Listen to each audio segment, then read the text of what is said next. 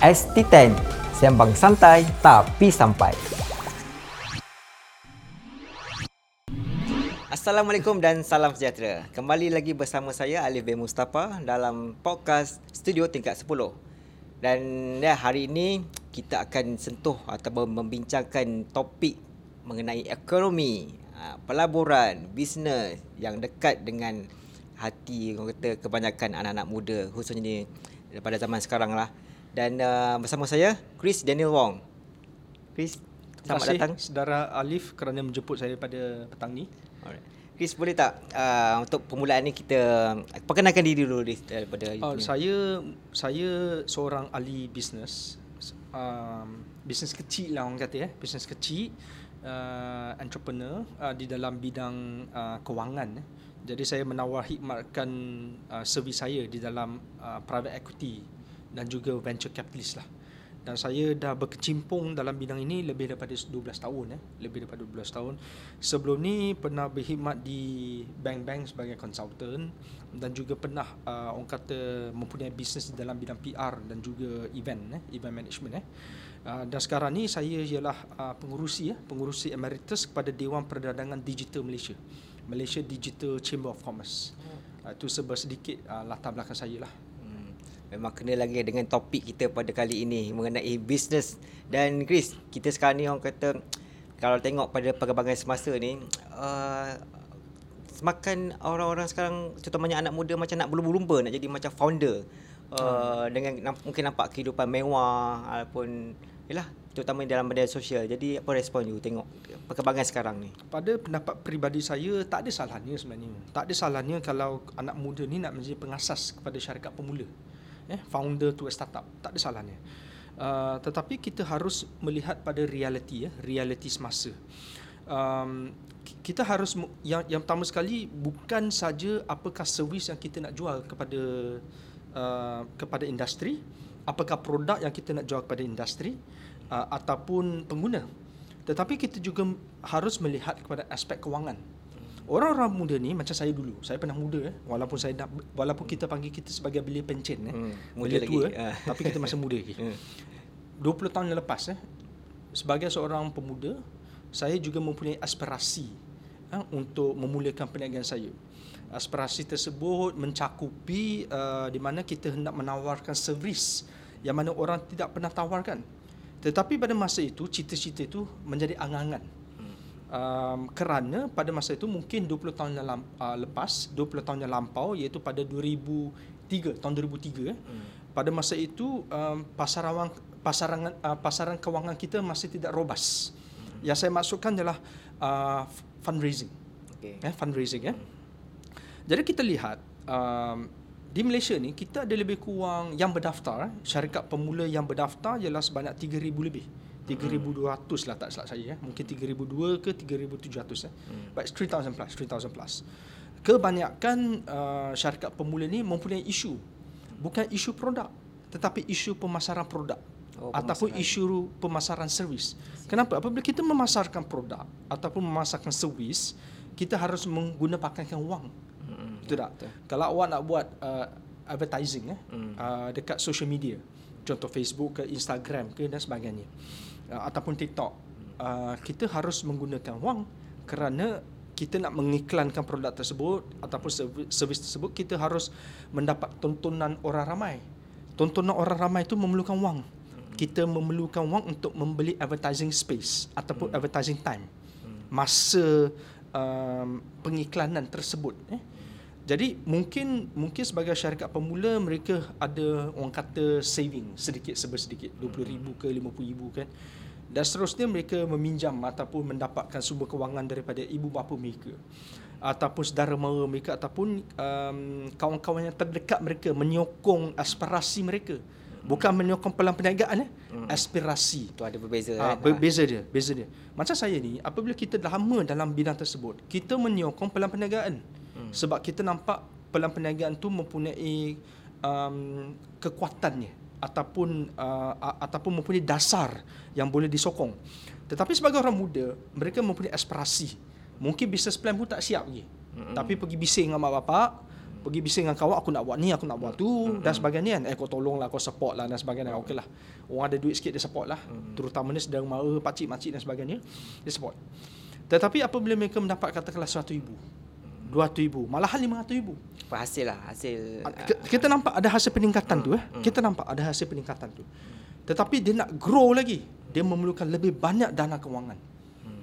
Persoalannya, apabila mereka nak grow lagi, nak lebih banyak dana tu, mereka mula buat pitching kat luar. Hmm. Eh, pitching pada orang mereka tak kenal. Hmm. Ataupun pelanggan mereka dan sebagainya. Di sinilah isu ni timbul. We are a risk-averse market. We are not a risk-taker market. Okay? Jadi maksudnya tadi tadi dalam dalam kelompok kawan-kawan, family. Hmm. Dan sekarang kita nak beralih kepada Betul. kelompok yang di luar ha. tu kan. Kita nak beralih ke kelompok yang luar tu, yang tak kenal rapat. Tak kenal, tak kenal rapat. Jadi apabila kita keluar daripada kopong, ke, hmm. kepompong tu, kita berjumpa dengan orang yang tak berapa kenal, hmm. ataupun orang kita kenal, uh, kenal sikit ataupun tak kenal langsung, hmm. kita pitch idea perniagaan kita tu pada mereka. Hmm. Mereka tu macam sama-sama very good idea, let me come back to you. Lepas tu you call, dia tak pernah angkat phone dah. Oh, dia, ha, dia tak angkat phone dah. Ha, macam tu lah. Uh. So the dream ataupun aspirasi tu mati kat sana. Okay? Um, j- j- apa yang saya sebut tadi tu, uh, kita adalah risk averse market. Duit yang kita ada tu, bukan kita, duit yang um, pelabur ada tu, mereka lebih rela letak di dalam amanah saham. Okay. Ataupun letak di dalam uh, fixed deposit dan sebagainya. Eh. Benda yang sure win, pasti menang. Walaupun hmm. mereka hanya mendapat tiga peratus ke empat peratus tahun lah, mengikut kadar pasaran semasa, F D rate eh, dan sebagainya. Hmm. Ataupun mereka melabur di dalam, orang kata, um, um, structured equity uh, investment uh, dengan bank-bank tempatan yang memberi pulangan tujuh peratus, enam peratus dan sebagainya. Aku bagi bank takkan bank nak lari. Hmm. Tapi aku bagi engkau confirm boleh lari. Betul tak? Uh, jadi benda tu berlainan. Jadi jadi jadi kita lihat apabila pasaran sebegini adalah risk averse market. Uh, pihak-pihak yang berkepentingan lah, daripada kerajaan ke pihak swasta ke dan sebagainya, harus lebih orang kata uh, meluangkan masa mendidik mendidik pasaran supaya mereka juga mengambil risiko. Bukan risiko yang pasti menang, tetapi risiko yang pasti tak menang. Tetapi kalau kita mendokong, kita mendokong aspirasi, kita nampak business plan itu, itu bagus dan beliau tersebut ada aspirasi, kita harus bantu. Kita harus bantu. Tetapi bukan saja bantu di dalam soal kewangan. Kita juga membantu dalam soal teknikal. Teknikal, diorang ni orang muda. Jadi Pan- mungkin dia ada uh, sama ada dia diorang ni macam pendidikan tu tak tak orang cakap uh, tak belajar habis lagi dah nak mulakan perniagaan. Sebab uh, terpengaruh dengan founder-founder ni yang dah berjaya. Uh, bukan bu, uh. Saya nak discount ayat tu ya. Saya hmm. nak discount statement tu. Kalau kita lihat pada uh, Bill Gates hmm. uh, ataupun kita lihat pada Michael Dell, okay. ataupun kita lihat pada founder Facebook tu. Hmm. Eh, masa kapan? Mereka ni tak habis college. Tak habis degree pun. Tak ada pula dia terpengaruh dengan orang-orang. Sebab dulu, hmm. tahun lapan puluhan, sembilan puluhan, masih masa Microsoft founder keluar, ataupun masa Dell, Michael hmm. Dell buat komputer keluar, tak ada terpengaruh pun. Sebab sebab kadar masa tu tak robust. Hmm. Tak ada industri pemula syarikat yang robust begi, hmm. uh, seperti Panya zaman lah. sebegini. Hmm. Uh, Facebook, cerita Mark Zuckerberg. Kalau awak baca cerita dia pun, hmm. dia buat, bukan Facebook, dia sebenarnya buat satu intranet tau, orang panggil. Hmm. Di mana uh, pelajar-pelajar di Harvard boleh berkomunikasi sesama sendiri. Zaman saya, tahun sembilan belas sembilan puluh tujuh sembilan puluh lapan, kita pakai intranet uh, Unix, Unix language. Blok sebelah, kita pa, kita tarik kabel. Tarik kabel lah, dulu tak ada wifi, kita tarik kabel sembilan puluh tujuh, sembilan puluh lapan. Kita tarik kabel supaya kita boleh berhubung antara P, uh, Pentium empat ni dengan Pentium empat tersebut. Okay. Okay?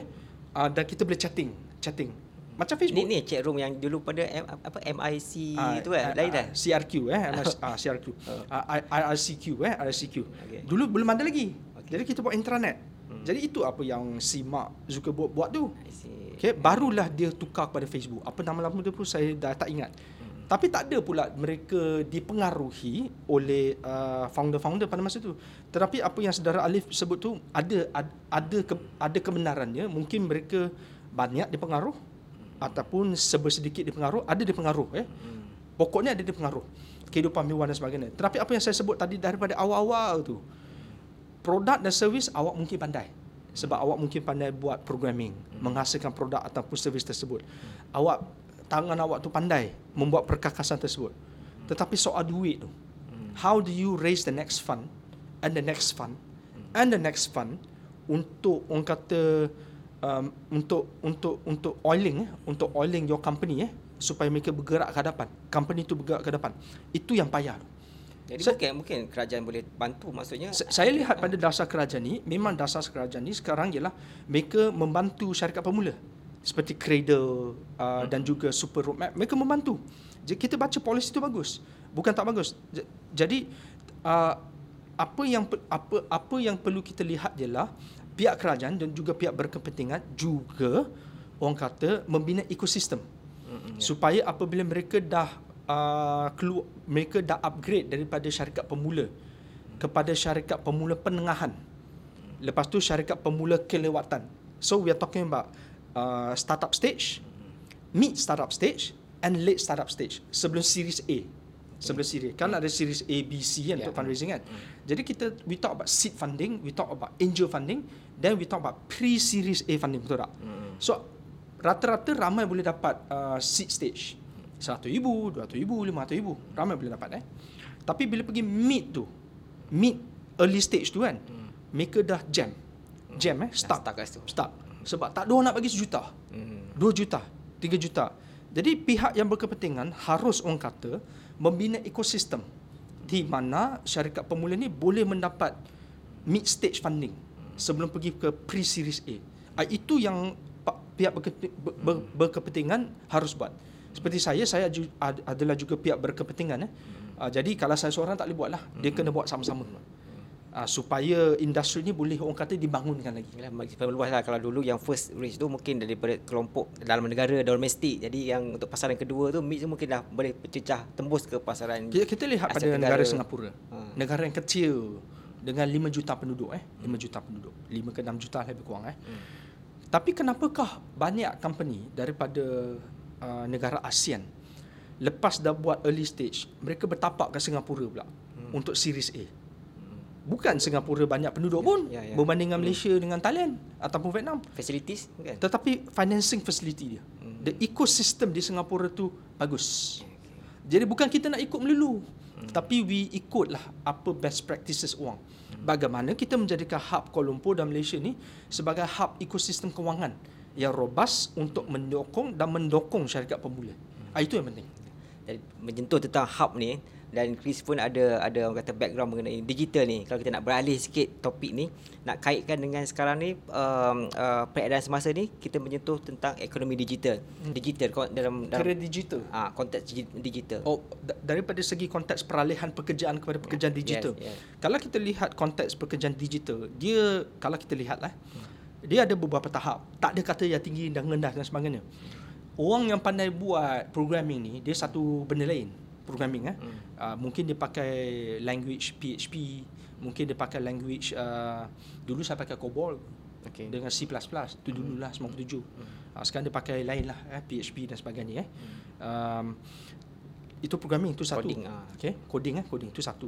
Lepas tu ada pula yang multimedia grafik. Hmm. Itu pun digital. Yeah. Eh? Kreatif uh, lah, dia panggil apa? Um, uh, ada kreatif lah. Uh, kreatif, kreatif ha. designer, kreatif hmm. designer eh.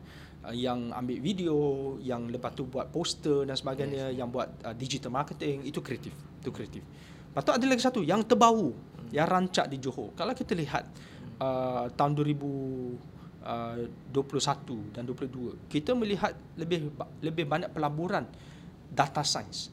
Pusat hmm. data science di Johor. Di Johor eh. Hmm. Uh, pusat data science ni ialah mereka memerlukan data scientist, bukan rocket scientist eh, tapi hmm. data scientist. Hmm. Ini ialah satu kata peralihan zaman. Hmm. Bukan zaman saya lah, tetapi zaman anak muda yang dua puluhan, yeah. uh, umur dua puluhan. Hmm. Jadi uh, kita galakkan supaya pihak universiti pula eh, menganjurkan kursus-kursus, bukan kursus jangka pendek tetapi kursus jangka panjang seperti diploma ataupun degree eh, uh, kursus ija, uh, uh, ijazah sarjana, uh, sarjana muda. Di mana mereka mengajar, mendidik anak-anak muda untuk menelami uh, kursus data science, program data science. Sebab pusat data science ni ialah besar. Bukan saja mereka mengaji orang muda untuk menjadi data scientist, memproses data yang masuk. Contoh data yang masuk eh. Contoh data masuk. Katakanlah uh, satu syarikat kopi sekarang. okay. Hari orang pergi beli kopi, hmm. okay. Dan kebetulan pula syarikat kopi tu, saya bagi contoh lah, dia ada satu app. Okay, okay, awak pergi masuk app dia ke ataupun website dia, awak letak awak punya maklumat ataupun survey. Hmm.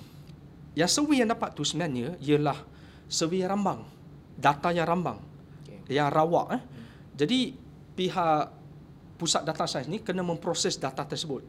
Hmm. Uh, nisbah Uh, umur yang berapa suka minum kopi, kopi apa yang diorang hmm. suka minum, frappuccino ke hmm. apa merapuccino hmm. apalah hmm. dan sebagainya hmm. eh? uh, apa jenis kopi yang dia suka minum, hmm. kan, apa jenis topping yang dia suka, oh, umur, uh, lepas tu mungkin uh, pendapatan dan sebagainya. Itu saya bagi contoh. Jadi pusat data sains ni banyak credit card pula. Orang yang menggunakan credit card ni, pusat data sains pula harus meneliti data tersebut. hmm. uh, oh dia ni suka pergi golf course makan, suka main golf. Ah, jadi kita retarget pula apa produk yang kita nak jual kepada orang yang suka main golf ni. Hmm. Ataupun makan kat ke, uh, uh, pusat golf ni. Kan. Boleh fokus kat situ je. Ah, ya. Sebab dia selalu pakai credit card dekat tempat golf. Ada pula satu yang suka shopping. Hmm. Tapi shopping dia bukan high-end brand. Mungkin mid-tier brand. Jadi kita proses data tu. Kita tahu kelakuan tingkah laku pembeli pengguna tersebut. Itu saya bagi contoh. eh. Itu yang kita nampak. Yang kita tak nampak pula ialah megawatt pusat data sains ni pakai. Berapa megawatt yang pusat sains ni pakai tau. Okay. Contoh, apabila awak buka pusat data sains, awak perlu memakai electricity eh, hmm. yang amat tinggi. Yeah. Amat tinggi eh. Jadi ini juga melibatkan uh, pengeluaran kapasiti electricity yang bukan berlebihan tetapi yang mencukupi untuk nak support data sains ni. Yeah. Dan juga Singapura, baru-baru ni saya baca ada satu syarikat gergasi kat Malaysia ni, saya tak nak sebut nama lah, hmm. sebab saya sebut nama saya promote dia pula. Ya, okay. ha, ada satu syarikat gergasi eh, daripada Bursa Malaysia eh, yang disenaraikan di Bursa hmm. Malaysia, mendapat kontrak untuk membekal uh, energy, alternative energy, okay. iaitu menggunakan solar panel. Okay. Ha, jadi bukan saja electricity traditional, hmm. tetapi ada pula green energy, hmm. peluang penyaikan green energy untuk menawarkan kepada pusat data sains tersebut. Uh, jadi kita nampak ekosistem yang dibina, eh? hmm. ekosistem dibina di Johor eh? dan juga di Singapura. Pusat data sains ada pekerjaan dan juga ada peluang pendidikan. hmm. Jadi siapa yang buat duit? Universiti buat duit, betul tak? Orang yang digaji tu buat duit, pusat data sains tu pun buat duit sebab dia dapat job. hmm. Lepas tu yang membekal elektrik pun buat duit, hmm. yang membekal solar panel tu pun buat duit, yang membekal bahan-bahan mentah pada solar panel pun dia buat duit. Uh, inilah kitaran, kitaran kitaran digital economy yang baru. Okay. Yalah, ini yang masih lagi baru dan masih lagi ramai yang tak faham, tapi inilah perubahan yang memang kata nak tak nak, inilah dia. Ah, inilah dia. Uh, apa cakap, revolusi industri ya. Betul. four point oh. Revolusi industri. Hmm. Baik, kembali selepas ini. Lah. S T ten, sembang santai tapi sampai. Bagaimana kita nak uh, membantu generasi muda ni dalam soal pemilikan rumah mampumilik ataupun rumah pertama ni? Ke- kebetulan soalan saudara Alif ni, um, kebetulan eh, pada minggu ni ke minggu lepas ada satu persatuan, Persatuan Hartanah Malaysia, REDA eh. Hmm. Mereka membuat statement mengalu-alukan kenyataan Perdana Menteri bahawa um, pembinaan rumah mampumilik uh, tidak harus dijadikan responsibility, tanggungjawab pihak pemaju swasta sahaja. Okay. Uh, saya setuju dengan kenyataan tersebut dan juga ada kesangsian dengan kenyataan tersebut. fifty-fifty. Eh. Hmm. Yang pertama, saya setuju kenapa? Sebab apabila pihak pemaju swasta juga membina rumah mampu milik, ada price distortion di pasaran. Bermaksud harga di pasaran tu, harga di pasaran tu tidak seimbang, distorted. Ya, kalau saya nak jelas sikit yang bab harga ni, kalau sebelum ni kita contoh ada rumah prima, rumah mawi, kan dia dah bukan harga bukan. Berbeza. Rumah prima ataupun rumah mampu milik mawi ataupun mawi. Rumah mampu milik mana-manalah, kondo ke, rumah pangsa ke, rumah batu ke, rumah hmm. teres ke, nampak harga dia murah, tiga ratus ribu, empat ratus ribu di Kuala Lumpur lah, empat ratus ribu di Kuala Lumpur eh. Mungkin di kawasan luar Kuala Lumpur, pinggiran lah, pinggiran lah, mungkin tiga ratus ribu lebih. Tetapi apa yang orang ramai tak nampak ialah harga itu telah disubsidi hmm. oleh pembeli rumah bernilai tinggi. Saya bagi contoh, satu syarikat pemaju. Okay. Okay, dia nak bina kondominium mewah. Hmm. Tetapi mereka juga harus membina rumah mampu milik. Hmm. rumah mampu milik tu dia tak boleh buat duit. Dia tak boleh buat duit. Harga yang ditetapkan contoh empat puluh ribu. Yang pemaju pula fikir, manalah aku nak buat duit. Kos pun bukan empat puluh ribu. Kos mungkin empat ratus lima puluh ribu. Sebab dia orang kata uh, prosedur dia kena bantu kerajaan kan. Dia ha, kena bersama kerajaan. Bukan bantu kerajaan, bantu rakyat. Bantu, bantu, rakyat, bantu penduduk ha, eh. Diminta oleh tapi, kerajaan. Cu- mungkin kos tu empat ratus lima puluh ribu. Hmm. Tapi dia dipaksa jual empat ratus ribu sebab uh, harga tu ditetapkan. Hmm. Mungkin ditetapkan sebegini eh. Saya kata mungkin eh. Bukan bukan wajib atau harus eh. Jadi di sini pula dia short lima puluh ribu kat sini. Di sini pula rumah yang mewah tu dia kena top up. Dia kena markup. Hmm. Dia kena markup. Jadi sebenarnya siapa yang subsidi rumah mampu milik ni? Yang rumah rumah mewah tu yang subsidi. Jadi kita nampak price distortion di market, market price distortion. Jadi itulah keluhan para pemanju.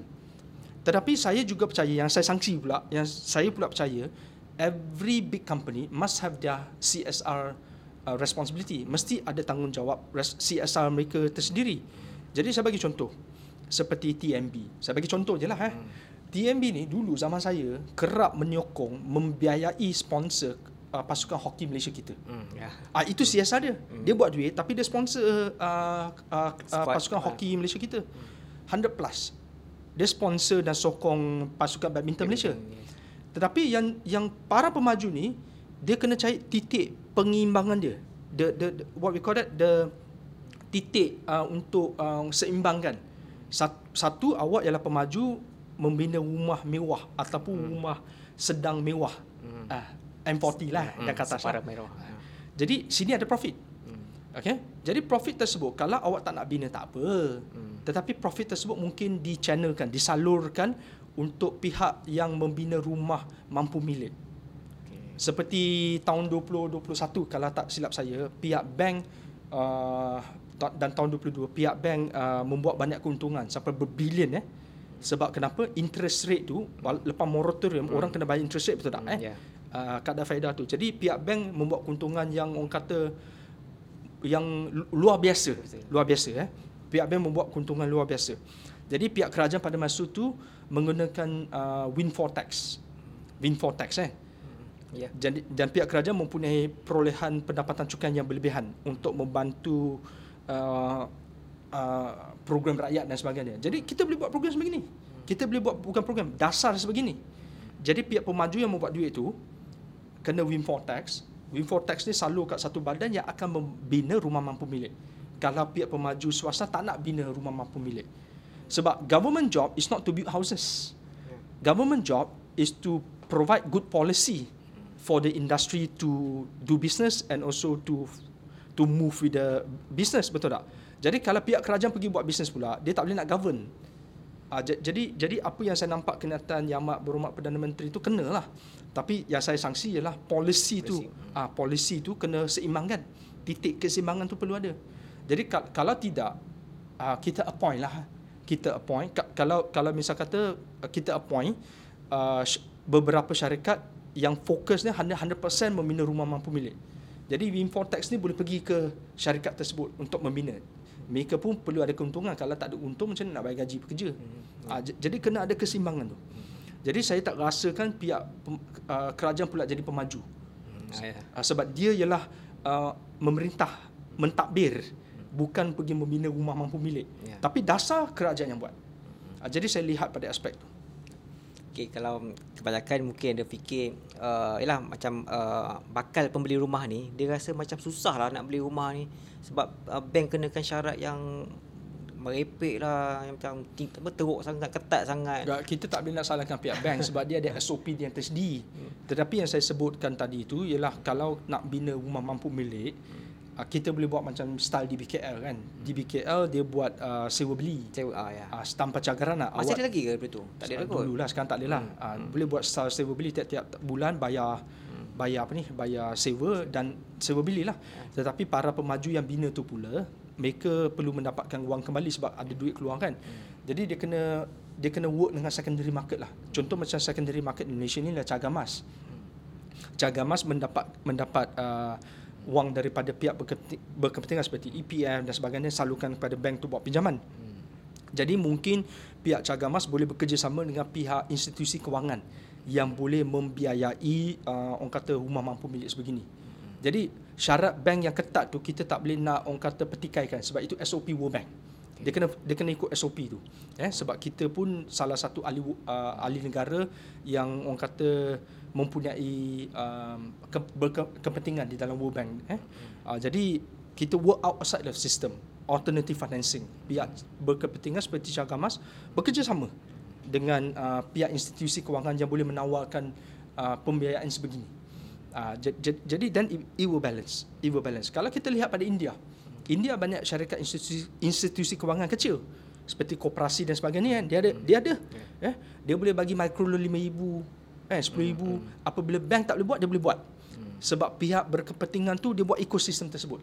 Jadi kita dah sampai masanya kita kena buat, sebab ramai lagi orang muda dalam sepuluh tahun ni tak mampu nak beli rumah sebab harga, harga tanah dah mahal, makin, makin harga kan? Tanah dah mahal, hmm. uh, harga stamping pun mahal, harga uh, penukaran hak milik tanah pun mahal, hmm. harga pembinaan, kos pembinaan pun mahal. Ya. Jadi kita kesian pada orang muda ni. Jadi kita kena lihat pada dasar. Sekarang pun ada timbul persepsi juga, Chris, kalau kita boleh kongsikan persepsi dia, di mana orang contoh di Kuala Lumpur lah, di Bundaran, dia orang fikir, "Oi, banyaknya projek-projek perumahan ni, projek rumah mampu milik ni," tapi anak-anak muda ni ramai, masih lagi ramai yang tak ada rumah. Even satu rumah pertama pun tak ada. Ha, jadi itu persepsi yang dasar. Ya. Isu dasar. Banyak dasar yang digunakan lepas boleh dipakai guna semula. Isu dasar saja. Dan macam fikir, oh, siapa yang nak beli yang duduk kat sini? Ha, macam macam macam yalah, tak kena persepsi lah. Ha, persepsi kan? Dasar. Ha. Jadi yalah, mungkin kita lah kerajaan pun cuba buat yang terbaik, even daripada banyak perubahan apa pemerintahan kan yang untuk, untuk fokus. Itu yang saya cakap. Uh, kenyataan tu bagus. Hmm. Tapi the implementation at the back, itu yang kita sangsi. Bagaimana boleh diimplementasikan di belakang? Isu dasar. Hmm. Baik, kembali selepas ini. S T sepuluh, sembang santai tapi sampai. Baik, kembali bersama saya Alif dan uh, saya bersama Chris Daniel Wong, seorang yang berpengalaman dalam bidang perniagaan, pelaburan, hartanah, ekonomi, Chris. Dan berbalik kepada topik kita, nak menyentuh tentang aset, Chris. Aset, pemilikan aset ataupun pelaburan untuk yang yang mungkin boleh you kongsi kepada uh, uh, kita punya pendengar. Memiliki aset yeah. di kalangan orang muda. Yes. Eh? Kalau kita lihat, kita tak ada statistik lah yang boleh menunjukkan orang muda ni ada aset berapa dan sebagainya. Contoh seperti rumah, uh, emas, uh, duit tunai dalam bank dan sebagainya. Tetapi zaman saya dulu kecil-kecil ni, uh, nenek saya dia suka simpan emas. Emas. Saya ingat lagi dulu zaman saya kecil, saya kecil dulu, sembilan puluh lima, sembilan puluh enam. Itu tingkatan lima tu. Hmm. Harga emas dulu satu gram lima puluh ringgit. Hmm. Sekarang atur-atur lah. Ha? Sekarang dekat dekat tiga ratus eh. Hmm. Tak silap eh. Dekatlah dekat dua puluh empat dua. Ha, dekat tiga ratus eh, dekat tiga ratus. Hmm. So dalam jangka masa dua puluh lima tahun tu tengok naik berapa mendadak kan. Hmm. Pada saya old school is emas lah, emas. Tapi apa yang saya nak sebutkan, sama ada orang muda ni mereka mempunyai pemilikan aset dalam rumah ataupun emas ataupun tunai, itu penting. Itu penting. Kerana uh, pemilikan aset tersebut boleh dicairkan apabila ada kecelakaan yeah. ataupun ada kemunasabahan, kita perlu menggunakan pakai wang. Mm. Jadi kita tidak haruslah berbelanja di dalam barang-barang yang tidak boleh memberi kita tunai apabila kita memerlukan. Mm. Jadi simpanan tu amat penting. Simpanan tu amat penting bukan saja untuk kita tetapi untuk anak-anak kita pada masa depan apabila nak masuk universiti. Mm. Walaupun masuk public university lah. Mm. Eh perlu pakai wang tak? Perlu kan? Ya. Jadi kita harus menabung. Jadi kalau misalnya kata seseorang tu tak pandai nak jaga wang dia sebab wang dia asyik bocor kan? Mm-mm. Bocor daripada jari dia kan? Mm. Mungkin boleh letak simpanan tu di dalam A S B mm. ataupun A S W di mana pulangan tu cukup cukup uh, lumayan empat puluh lima peratus ataupun enam peratus tahun dan sebagainya. Mm. Jadi benda ni lah, benda ni yang kita kena fokus dan titik beratkan di antara orang muda. Mm. Uh, bukan kita nak berlumba, eh iPhone dua belas dah keluar kita nak beli. Mm. Saya tak saya tak stop you lah nak beli uh, hmm. telefon dan sebagainya kan. Hmm. Tetapi adakah benda tu orang kata is it uh, necessary? Kalau benda tu kita harus pakai, kita beli apa yang kita berkemampuan. Hmm. Eh? Banyak barang yang kita beli sekarang ni boleh installment. Yeah. Dia sebagai salah satu pemasaran gimmick. Gimmick hmm. pemasaran installment. Jadi apabila kita installment banyak sangat barang pula, hmm. tak ada cash betul tak? Yeah. Barang semua nampak cantik, kereta nampak mewah, hmm. pakai nampak cantik. Tapi poket kosong.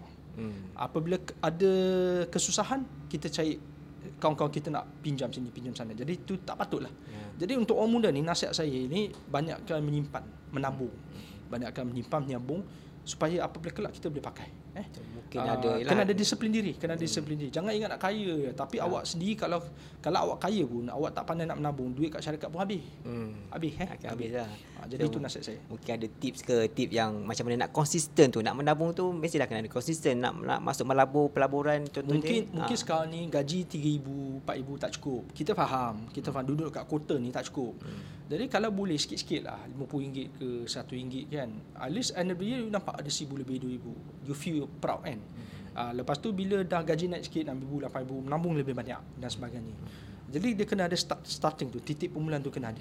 Dia, dia, dia tak kisahlah lima puluh ringgit ke satu ringgit. It's not the figure that matters, it's actually the discipline that matter. Baik, kalau tadi saya ada sentuh bab pelaburan aset ataupun uh, hartanah. Jadi mungkin anak muda kurang faham mengenai contohnya O P R, yang benda, benda yang memberi kesan kepada mereka. Contoh, okeylah dia dah, dah cantik lah ni, dia menabung, uh, habis semua beli ada aset. Lepas tu tiba-tiba O P R naik. Lepas tu bulanan dah jadi uh, bayar nak kena bayar nah, naik. Baru tadi sebelum saya datang sini Bangkok pula. Oh ya. Yeah. Oh, uh, I punya installment rumah, salah satu rumah lah, uh. dua lapan empat tiga. Next month naik dua sembilan satu sembilan. Saya cakap kenapa? Oh, pasal faedah naik. Ya, faedah naik. Ah, dia mungkin benda, benda-benda macam tu lah. Kalau awak tak bagi ruangan untuk diri sendiri untuk menabung tu, hmm. bila ada kenaikan O P R, awak tak ada duit berlebihan untuk bayar. Hmm. Mungkin awak tak dapat menabung yeah. sebab duit tu kena bayar untuk faedah yang lebih tinggi. Tetapi pasal awak pen, awak tiap-tiap bulan ada menabung. Jadi awak ada ruang. Walaupun tidak lagi boleh menabung, tetapi ruangan yang awak pakai untuk menabung dahulu tu, awak, awak boleh pakai untuk membayar faedah yang lebih. Hmm. Faedah yang naik ni kita tak boleh nak, kita tak boleh nak orang kata elakkan. Sebab for far too long, for far too long, interest rate kat Malaysia ni amat rendah. For far too long. Hmm.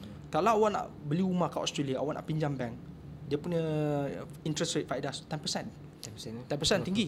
Tapi kita masih enam peratus, hmm. kan? sembilan peratus. Kita masih rendah. Masih rendah. Sebab all this while kita tak pernah tinggikan. Jadi sekarang kita terpaksa tinggikan. Kalau kita tak tinggikan, mata wang kita berbanding dengan U S dollar akan menjadi lebih rendah. That is one of the reason kenapa mata wang U S dollar naik. Naik secara mendadak dan juga Singapore dollar. Sebab interest rate mereka kat sana tinggi. Kat sini kita rendah, artificial. Jadi kita kena tinggikan mengikut pasaran dunia. Walaupun memberi beban kepada para pengguna, tak boleh nak beli rumah, hmm. tak boleh nak beli kereta dan sebagainya. Tapi kalau awak lihat pada negara Eropah, negara barat, sebenarnya orang yang menyewa rumah lagi banyak daripada orang yang membeli rumah. Oh. Ah, yeah. Di kota, yeah. terutamanya di kota. Sebab menyewa lagi ban- lagi lagi lagi lagi berkemampuan daripada membeli. Hmm. Saya bagi contoh di Australia.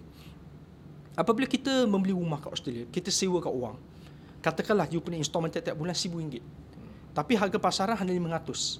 Awak saya beli lima ratus sebab harga pasaran kat tempat tu lima ratus. Hmm. So tiap-tiap bulan awak loss lima ratus kan. Awak hmm. kena top up kan. Hmm. Terpaksa lah top up. Benda ni sedang berlaku di Australia.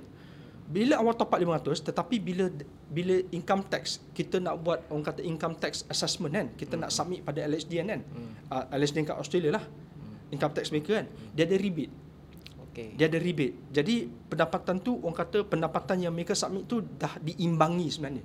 Jadi kita kena buat dasar sebegini uh, supaya kita mengikut keadaan semasa. So to me personally lah, saya lihat interest rate kat Malaysia ni amat rendah. Jadi kita kena kita kena adjust mengikut keadaan pasaran dunia supaya mata wang kita pun bagus. Jadi nasihat saya ialah pada orang muda ni uh, banyakkan membaca, uh, memahami apa tu O P R, memahami apa ekonomi. Saya sebenarnya engineer by okay. training, hmm. tapi bab ekonomi kita faham sebab kita banyak membaca.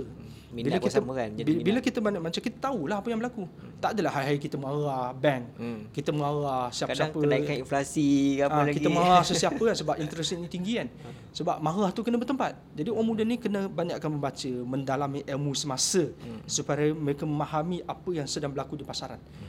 Dan kita komplain kita mahu pun tak guna. Benda tu datang. Bila datang kita harus mendepani. Kita harus menangani.